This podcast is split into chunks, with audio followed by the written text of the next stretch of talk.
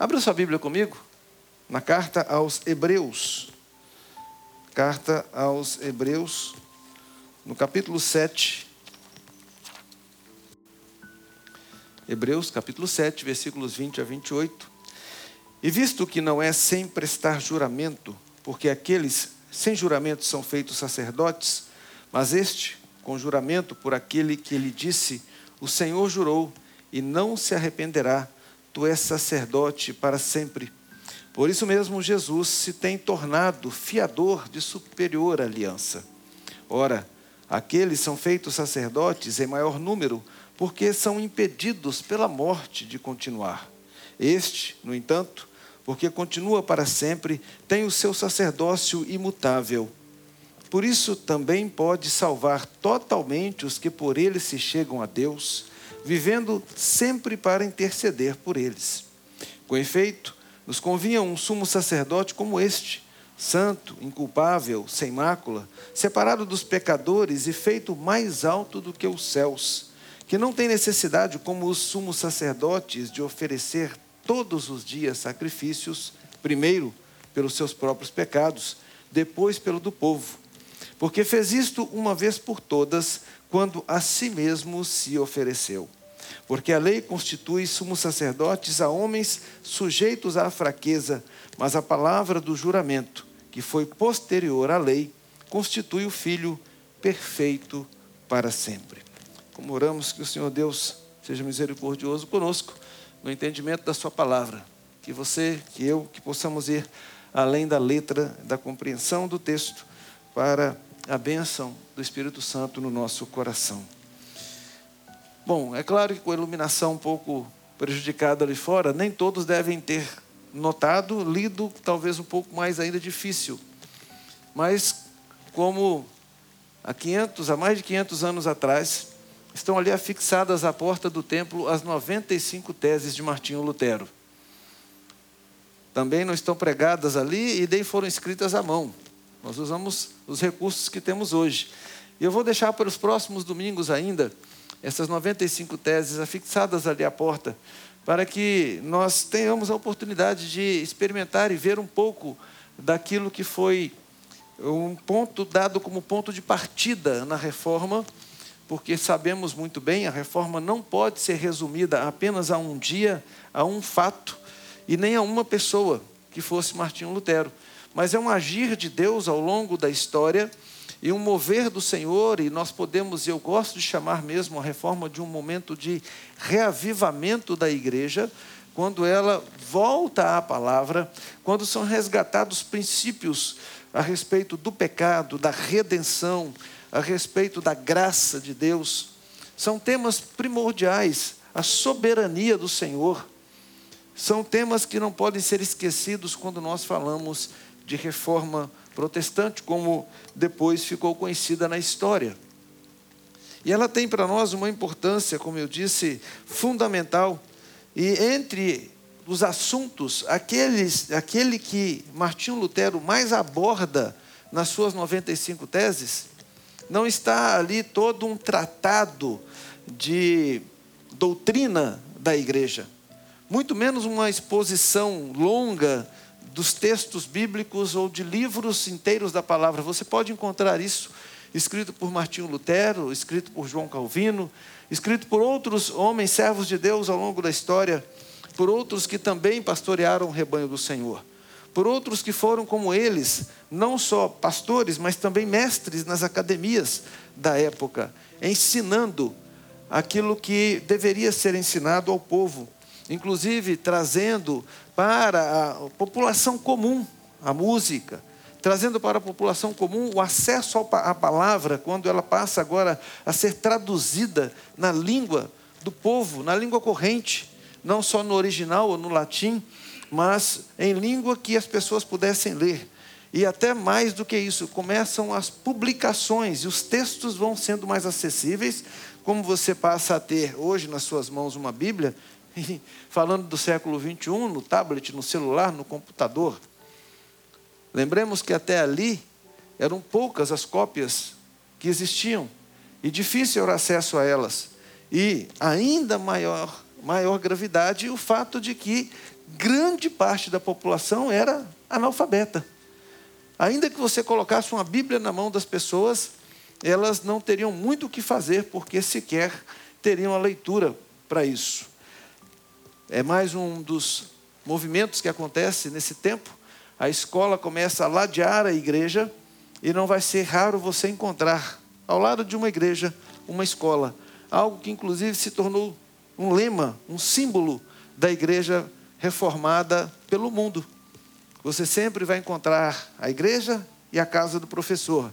Não raras vezes, ou o próprio pastor era o professor, e como acostumou-se muitas vezes a ver, e eu hoje sou um privilegiado nesse aspecto, a esposa do pastor quase sempre também estava ligada ao ensino.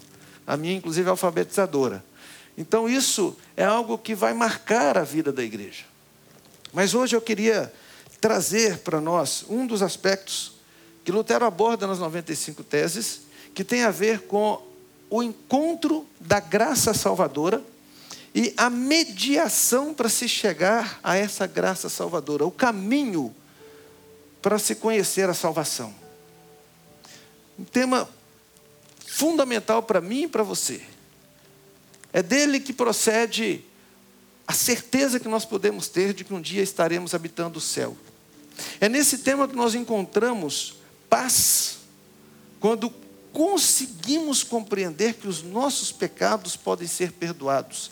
E o modo como as Escrituras ensinam que esses pecados são perdoados. Ainda tratando um pouco da história, lembremos que no decorrer dos anos, a igreja cristã foi, através dos seus líderes, voltando a uma prática que era do Velho Testamento. Do que eu estou falando? Do sacerdócio. Em outra ocasião, já disse aqui, quem faz a classe de catecúmenos sabe como eu sou incisivo nesse aspecto, de como nós temos uma dificuldade enorme de entender o Novo Testamento por causa do nosso desconhecimento do Velho Testamento. E conforme a igreja foi, chamando, foi sendo chamada evangélica, mais ainda nós fomos nos apegando aos evangelhos, mais ainda nós fomos nos apegando aos textos das cartas que vão ser escritas a partir de Atos, e menos nós fomos conhecendo do Velho Testamento.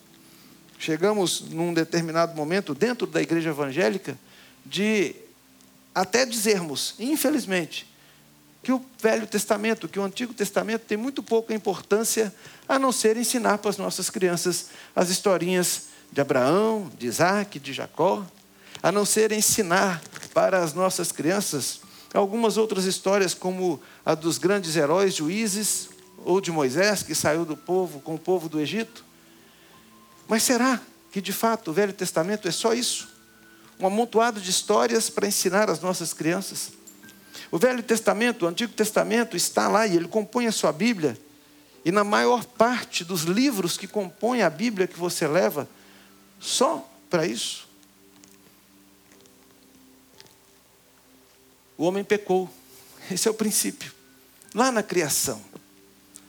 E quando o homem pecou, nós sabemos que houve uma separação entre ele e Deus. Um grande abismo se estabeleceu. O homem se esconde. O homem não tem agora condições de falar com o Senhor. E quando o Senhor vem e fala com ele ali no Éden, é para expulsá-lo daquele lugar maravilhoso chamado paraíso. Essa expulsão, assim como a morte, que não foi física, tudo isto tem a ver com a separação que se estabelece entre o homem e o seu Criador, entre o homem e Deus. E de regra, o homem não tem agora tanto desejo mais de estar na presença do Senhor. Ainda em João, nós leremos que amaram mais as trevas do que a luz, porque as suas obras eram más. E conforme nós somos pecadores, nós não gostamos muito de luz, porque as coisas feitas às escondidas ou às escuras podem ficar sem juízo, passar desapercebidas. Isso acontece e o homem então vai se afastando do Senhor. O grande amor de Deus é que vai atrás do homem. É Deus quem de novo vai atrair esse homem para si. Na minha infância adolescência, e quem é da minha época, e talvez outros tenham também conhecido a história daquele menino que, com muita dificuldade e usando a sua pouca capacidade, construiu um barquinho de madeira. E aquele barquinho de madeira, num dia em que ele estava brincando com ele, usando a água que corria ali na canaleta da calçada, vai-se embora. A água leva. Ele chora, lamenta, perdeu o seu barquinho. Tempos depois ele passa em frente a uma loja e lá estava na vitrine à venda o seu barquinho. E ele reconhece, ele sabia que era ele que tinha feito. Ele então entra e diz ao senhor, dono da loja: Esse barquinho é meu. Fui eu que o fiz. Lamento, eu o encontrei, ele agora é meu, mas está à venda, pode comprá-lo. E aquela criança se empenha, ajunta dinheiro, busca recursos para poder comprar o barquinho que era seu. Eu me lembro que essa história me foi contada para dizer do amor de Deus quando nós, igual aquele barquinho, um dia somos levados na correnteza do pecado, somos depois posse do mundo, estamos à mercê do mundo. E aquele hino antigo lembra que o mundo então faz leilão da nossa alma quando o Senhor concorre para arrebatá-la. E é isso que o Senhor Deus faz. Compra aquilo que sempre foi dele, a preço de sangue, pela morte de Cristo. Tudo isso tem a ver com essa, essa vontade, esse amor de Deus de nos ter perto dele. Hoje, faz menos sentido o que foi estudado ali naquele período dos séculos 14, 15 e 16, porque as pessoas hoje querem menos a Deus. Naquele período, as pessoas queriam muito estar na presença de Deus. O cristianismo havia tomado conta da sociedade. Você olha para uma Europa, o mundo conhecido da época, a América estaria sendo descoberta, o Oriente estava totalmente tomado pelo Islã, e a Europa era, digamos, 100% cristã.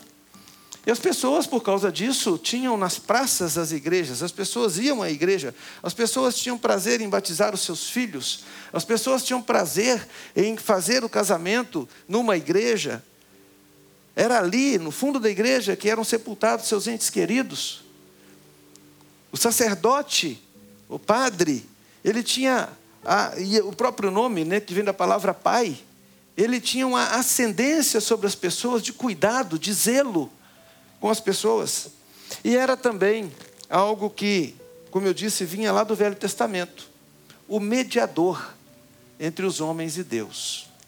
Esse homem caído precisa de alguém para ajudá-lo a ultrapassar esse abismo. Lá no Velho Testamento, o Senhor Deus, ao tirar o povo de Israel, separou uma tribo, a tribo de Levi. E agora os descendentes chamados levitas vão compor o sacerdócio. Eles não tinham posse entre as outras tribos, quando a terra prometida foi dividida, foi distribuída, os levitas não receberam uma porção de terra como os demais. Mas eles têm agora a função de, entre o povo, serem mediadores entre o povo e Deus, e Deus e o povo.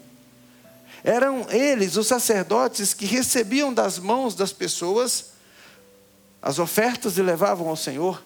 Eram eles que recebiam das mãos dos penitentes, essa palavra muito usada por Lutero, aquele que se penitencia, aquele que diz que é réu condenado.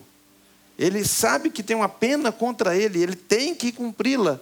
E ele vem à presença de Deus, e quando ele vinha, o tabernáculo estabelecido e depois o templo, colocava uma barreira por causa da santidade de Deus, onde esse penitente não podia chegar. E por mais que ele tivesse o coração quebrantado e desejoso de voltar e ir à presença do Senhor, a santidade de Deus não permitia isso. Então o sacerdote fazia esse papel.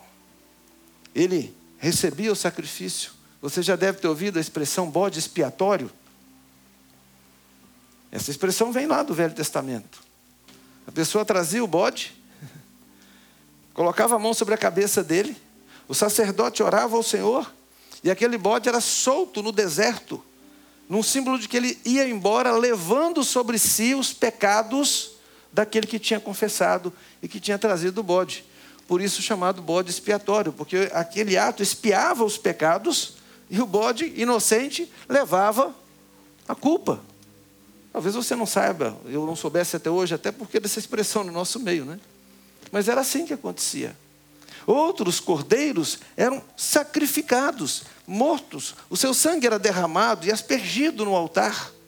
Eram maneiras estabelecidas por Deus para que houvesse demonstração de arrependimento e demonstração de que o coração quebrantado, onde o Espírito Santo de Deus havia atuado, queria voltar à comunhão com o Senhor, queria perdão do Senhor. E os sacerdotes estavam ali estabelecidos para esse fim. E eles tinham esse papel. Com o advento da vinda de Cristo, esse sacerdócio perde essa função. E a igreja, ao longo dos anos, vai resgatar, infelizmente, essa função do sacerdócio, colocando-se a igreja e agora os sacerdotes, os líderes da igreja, interpondo-se entre as pessoas e Deus. Aquilo que havia acabado em Cristo Jesus. E infelizmente, como por incrível que pareça, pareçamos estar vivendo de novo no século 21 as pessoas parecem não poder ir a Deus de novo, porque existem, aspas, sacerdotes interpondo-se novamente. Se você quer uma bênção de Deus, tem que ser por meio da igreja. Se você quer um emprego, se você quer saúde, se você quer a sua família bem, tem que passar por um líder religioso, um mediador humano. Um dos pontos lindos da reforma é justamente resgatar o sacerdócio de Cristo. Eu fiz questão de todo esse preâmbulo com você na introdução, para te ajudar a compreender o que está escrito aqui nesse trecho da carta aos Hebreus. Hebreus que eram judeus convertidos ao cristianismo, judeus que haviam entendido a morte de Cristo, que haviam entregado a sua vida a Jesus, mas que agora, por conta de ensinos outros, Paulo chama de ventos de doutrina, estavam querendo voltar, retornar à prática do Velho Testamento. E esse autor aos Hebreus, cujo nome nós não sabemos, alguns atribuem a Paulo, ou outros escritores da época, vai mostrar para aquele cristão daquele primeiro século que em Cristo estava o caminho, chamado aqui mesmo neste livro, nesta carta, de novo e vivo caminho ou como já começa a carta aos Hebreus, tendo Deus outrora falado aos pais pelos profetas, hoje nos fala em Jesus. É assim que começa o livro. É assim que ele começa a carta. Houve um tempo em que Deus falou aos pais, e aí Abraão, Isaac, Jacó, ele está falando dos pais da igreja, daquele patriarcado que constituiu o povo de Deus. Sim, Deus falou a eles por meio de profetas, mas hoje nos fala em Jesus. E agora também, num outro momento, houve outros sacerdotes, mas agora o sacerdote é Jesus. E volte-se então para o texto comigo, a partir do versículo 20, para caminharmos nele, elucidando esse texto, e na elucidação dele, entendendo o grande amor de Deus e o grande feito de Cristo e o que nisso resulta para nós hoje. Não é sem prestar juramento, porque aqueles sem juramento são feitos sacerdotes. Aqueles outros, e aí você precisa voltar a partir do versículo 11, talvez até um pouco mais no capítulo 7, foram constituídos por nascimento. Você é de que tribo? Benjamim, ótimo. Você é de que tribo? Efraim. E você é de que tribo? Eu sou da tribo de Levi. Se você é da tribo de Levi, você é sacerdote. Era mais ou menos o seguinte: eu jamais poderia ter sido um pastor. Afinal de contas, meu pai não era pastor. Você sim. Ah, não tem problema. Seu avô era pastor? Então não podia. Só aquela tribo Só daquela tribo. E tem uma razão para isso. Você pode depois dar em Levítico e Deuteronômio. Deus comprou aquela tribo, tá bom? Em troca dos primogênitos que ele salvou quando saiu o povo do Egito, ele mandou contar. Deus não escolheu assim por acaso, não. Quantos primogênitos eu não matei na noite em que vocês saíram do Egito? Quando eu matei primogênitos em todas as casas dos egípcios. Conta aí. Tá bom, deu esse número? Então vai tirar os levitas. Deu uma diferença, eu vou pagar em prata. É, é linda essa história. Mas eu não vou entrar em muito detalhe com vocês agora, não. Deus comprou a tribo de Levi para ser sacerdote. Mas eles não precisavam jurar. Sobre Jesus, há um juramento: tu és sacerdote para sempre. E aqui é a citação do salmo que nós lemos, o salmo 110. De nenhum dos outros sacerdotes foi dito isto apenas de Jesus Cristo. E pensando agora nesse mediador que eu coloquei para você, eu espero que tenha compreendido bem, que vai fazer essa ponte entre eu e Deus, rompida na comunicação com o Senhor lá no pecado de Adão e no meu pecado com Deus ou contra Deus. Na necessidade desse sacerdote. Aquilo que acontecia até a vinda de Cristo. Agora, o véu se rasga de alto a baixo, lembra quando Jesus morreu? Esse caminho agora está livre porque Cristo agora é o caminho. E é Cristo é o caminho porque Ele é esse sumo sacerdote de quem se jurou, e Deus jurou que Ele seria. Por isso, Jesus se tem tornado fiador de superior aliança. Uma pesquisa rápida: quantos aqui já precisaram de um fiador? Para um aluguel de imóvel, algum financiamento? Fácil de achar, não é? Quantos aqui já foram convidados a serem fiadores de alguém? É, levanta a mão assim, né? Porque vai que o sujeito não paga a conta, né? Vai sobrar para mim. É, é isso mesmo, ser fiador é isso. Você é o garantidor daquilo. O Senhor Jesus é o garantidor da aliança desse pacto, dessa, desse caminho entre nós e Deus. E a aliança é superior porque até então esses fiadores eram os sacerdotes nascidos na tribo de Levi, de quem o texto vai dizer tinha um problema sério, tinha que ser em grande número. Sabe por quê? Porque eles morriam. Então tinha que fazer um tanto de sacerdotes, porque hoje é um, amanhã tem que ser outro, porque o de ontem morreu. E quando ele morria, ele não podia mais ser mediador. Um outro problema sério a respeito desses sacerdotes é que eles tinham que oferecer sacrifício primeiro por si mesmos. Porque como é que eu posso pagar ou ser fiador de uma conta entre o Volmar e o pastor Rafael? E o pastor Rafael vira para mim: peraí, você vai ser fiador do Volmar? Vou, mas você já me deve. Primeiro paga a sua conta para depois você ser fiador de alguém. Não é assim que funciona? É isso que a Bíblia está dizendo. Aqueles sacerdotes também eram pecadores. Como eles poderiam garantir? Como eles poderiam ser mediadores quando eles mesmos tinham dívidas deles diante de Deus? O Senhor Jesus não. O Senhor Jesus não. Por isso, inclusive, ele é sacerdote imutável. É o que está colocado aí no versículo 24. Aquele que não muda, que não é um hoje, outro amanhã, que não tem circunstâncias que possam impedi-lo, que não há situações que possam colocar alguma barreira, em algum momento você precisar desse mediador e ele não estar disponível, isso não é algo a ser considerado na pessoa de Jesus, ele sempre está ali. Ele sempre está ali. Versículo 26 diz que convinha um sumo sacerdote como este.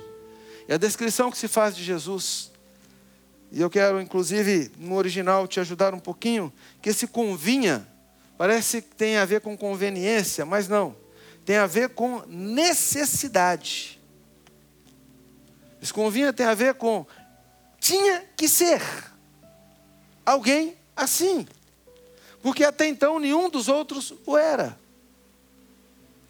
para ser alguém que fosse esse mediador daqui para frente, sem nenhuma interrupção, sem nenhum problema, sem nenhuma dificuldade. Ele tinha que ser imortal, imutável, ele tinha que ser, como está escrito no texto, santo, inculpável, sem mácula. Ele precisava ser, como está aí, separado dos pecadores e tinha que ser mais alto do que os céus. Ele não podia ter necessidade, como os outros, de oferecer sacrifício por si mesmo. Todas aquelas barreiras, todos aqueles impedimentos, todas aquelas dificuldades que os sacerdotes até então possuíam, são encerradas em Cristo Jesus, porque Ele não as tem. O que isso tem a ver com a reforma, pastor? A igreja cristã, com o passar do tempo, vai trazendo de volta esse sacerdócio veterotestamentário, de maneira que as pessoas agora precisam confessar a alguém para que esse alguém confesse ou leve seus pecados ao Senhor.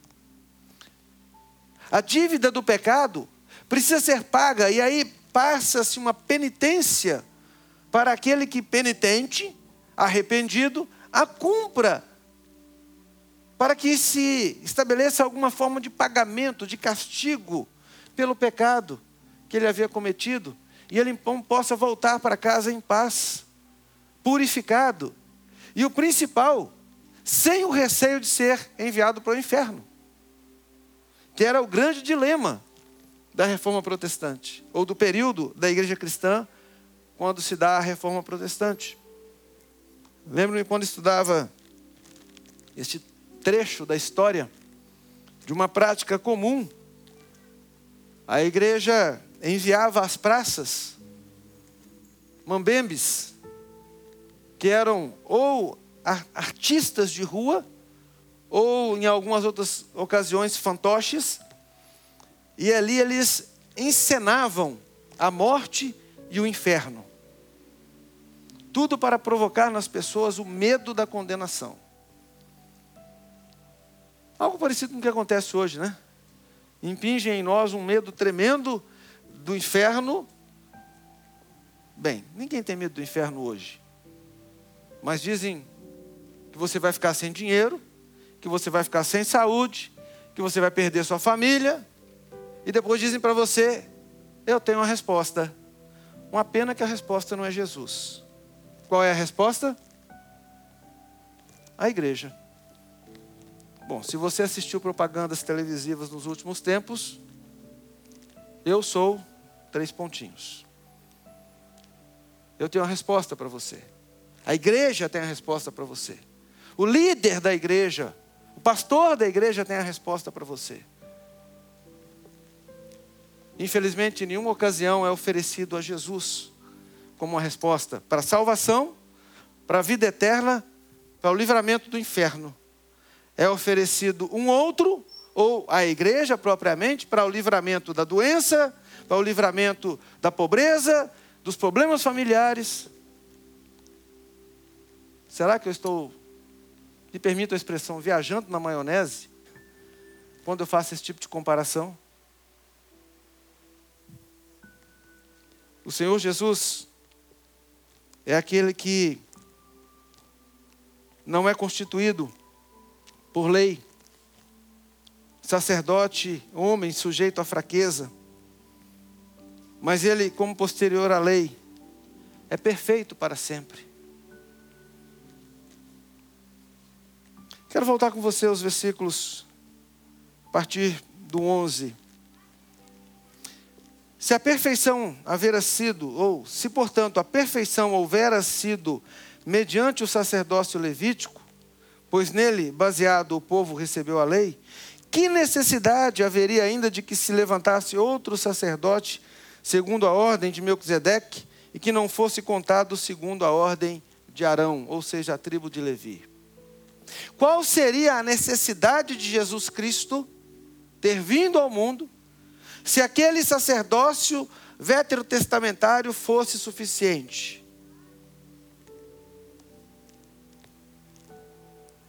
Cristo vem ao mundo exatamente porque aquele sacerdócio era uma sombra, ele apontava para a vinda de Cristo, ele preparava as pessoas para entenderem ao longo da história quem seria Cristo, naquilo que nós somos desafiados a entender como que aquele filho de carpinteiro chamado Jesus seria o filho de Deus e não qualquer outra pessoa. E nós só encontramos respaldo para isso quando lemos o Velho Testamento. E em Jesus se cumprem todas as profecias. Em Jesus se cumpre todo o propósito do sacerdócio. É por isso que Jesus é chamado de Cordeiro. É por isso que Jesus não é entregue, mas ele mesmo se entrega para a morte na cruz.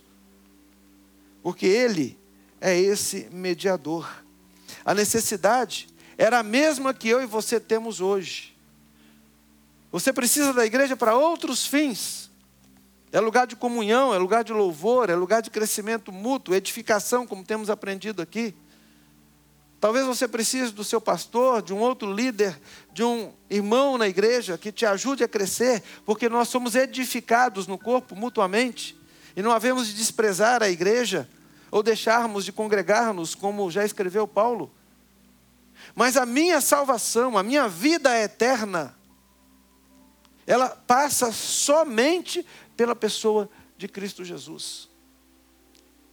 O perdão dos meus pecados, e você já deve ter me ouvido falar isso aqui mais de uma vez nas liturgias. Num culto coletivo, a confissão de pecado tem que ser algo individual, pessoal. Ninguém pode confessar os seus pecados por você. Nem aquele que você imagine que te conheça mais intimamente possível e que conheça e saiba das suas piores mazelas. E é por isso que, enfim, desde cedo nós ensinamos os nossos filhos a orar, terminando as suas orações em nome de Jesus, porque Ele é o fiador, porque Ele é o mediador, porque nele nós temos o caminho à presença do Pai. Como eu disse, não queria que isso fosse apenas um ensino para você. Mas eu queria que você entendesse, agora eu quero juntar tudo isso numa linha de raciocínio, que é a seguinte: lembra-se, Deus foi separado de você por causa do seu pecado. Você foi afastado do Senhor, como Adão, por causa do seu pecado. Deus estabeleceu um modo para que você, como homem e ser humano, pudesse voltar a Ele lá no Velho Testamento sacrifício do cordeiro, a mediação sacerdote, do sacerdote, para que aquelas pessoas arrependidas fossem à presença do Senhor e apresentassem o seu perdão, o seu pedido de perdão. O Senhor fazia aquilo, e quando você lê Paulo aos Romanos, no capítulo 3, naquele mesmo texto que você se lembra, onde todos pecaram e carecem da glória de Deus, você também vai ler que Deus deixou impunes os pecados anteriormente cometidos para manifestar a sua justiça em Cristo Jesus, para ser Ele mesmo o sacrifício e o mediador desse sacrifício. Então, aquelas pessoas que creram, que obedecendo à palavra do Senhor e sacrificaram aqueles cordeirinhos no Velho Testamento, cujos sacerdotes foram mediadores, eles receberam de Deus a graça do perdão, porque era assim que Deus tinha estabelecido, apontando para Jesus. Mas a partir de Jesus, isso é para os hebreus do primeiro século, isso é para mim e para você no século 20 séculos depois. Jesus Cristo é o mediador entre você e o Senhor. Quando os reformadores começaram a pregar isto, trouxeram para si mesmos e para os seus ouvintes, uma paz que eu queria que você experimentasse na sua vida. Que é você consciente de que é pecador, ou usando a expressão de Lutero, penitente. Não precisa inventar desculpas para o seu pecado. Não precise conciliar com jeitinhos aquilo que você fez e é contrário à lei do Senhor. Não precise jogar para debaixo do pano aquilo que você pratica. Não tem que lutar para esconder num canto da sua mente algo que Deus condena e que você sabe que não é bom para você. Que não vai te permitir seguir na sua vida fazendo de contas que inferno não existe, que não há condenação, que o céu é uma realidade, mas que vai te dizer o seguinte: tem uma resposta para tudo isso, tem um novo e vivo caminho, é Jesus Cristo.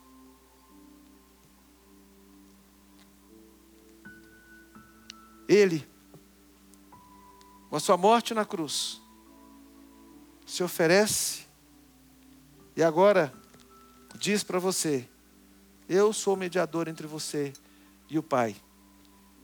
E como já repetimos tantas vezes no Credo, Ele está assentado à direita de Deus Pai. Ele virá para julgar os vivos e os mortos. Mas enquanto Ele não julga os vivos e os mortos, Ele está lá intercedendo por mim e por você, que oramos em nome dEle.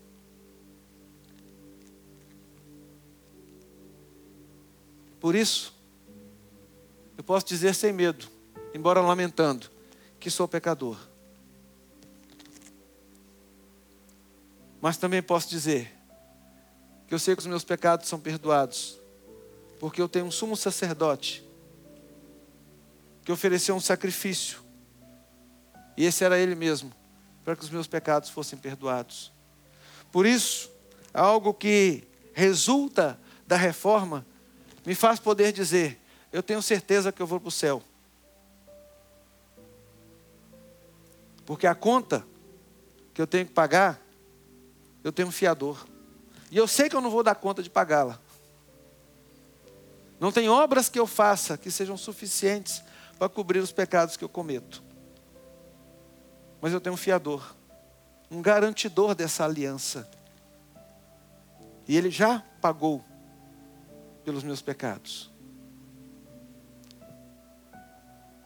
Para que eu possa, hoje já, estar vivendo na presença de Deus e almejar o dia da volta dele, para eu estar eternamente com Deus. Já que nós lembramos que Martinho Lutero afixou as 95 teses, o tema que ele mais aborda lá são as cartas de indulgência.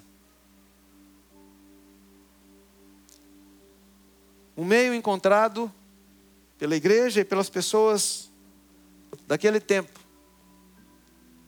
que haviam se esquecido que Cristo era o mediador.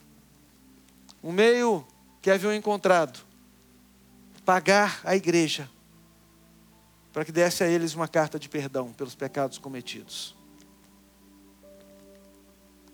Não se compra o perdão de Deus. Ele não está à venda. E ainda que estivesse, você não teria dinheiro suficiente para comprar. Ou você teria coragem de pôr valor na sua própria vida.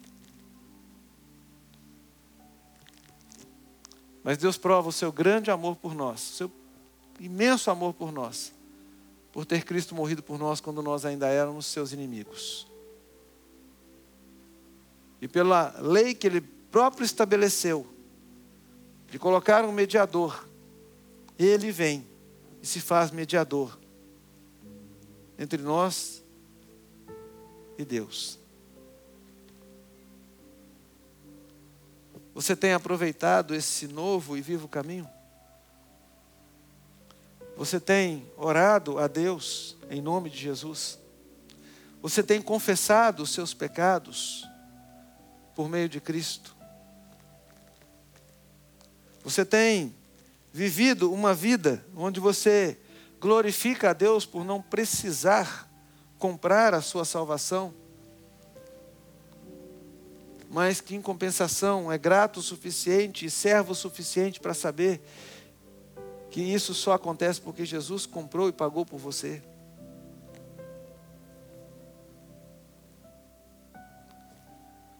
Se nós exaltamos tanto esse período de reforma, que o façamos por razão correta.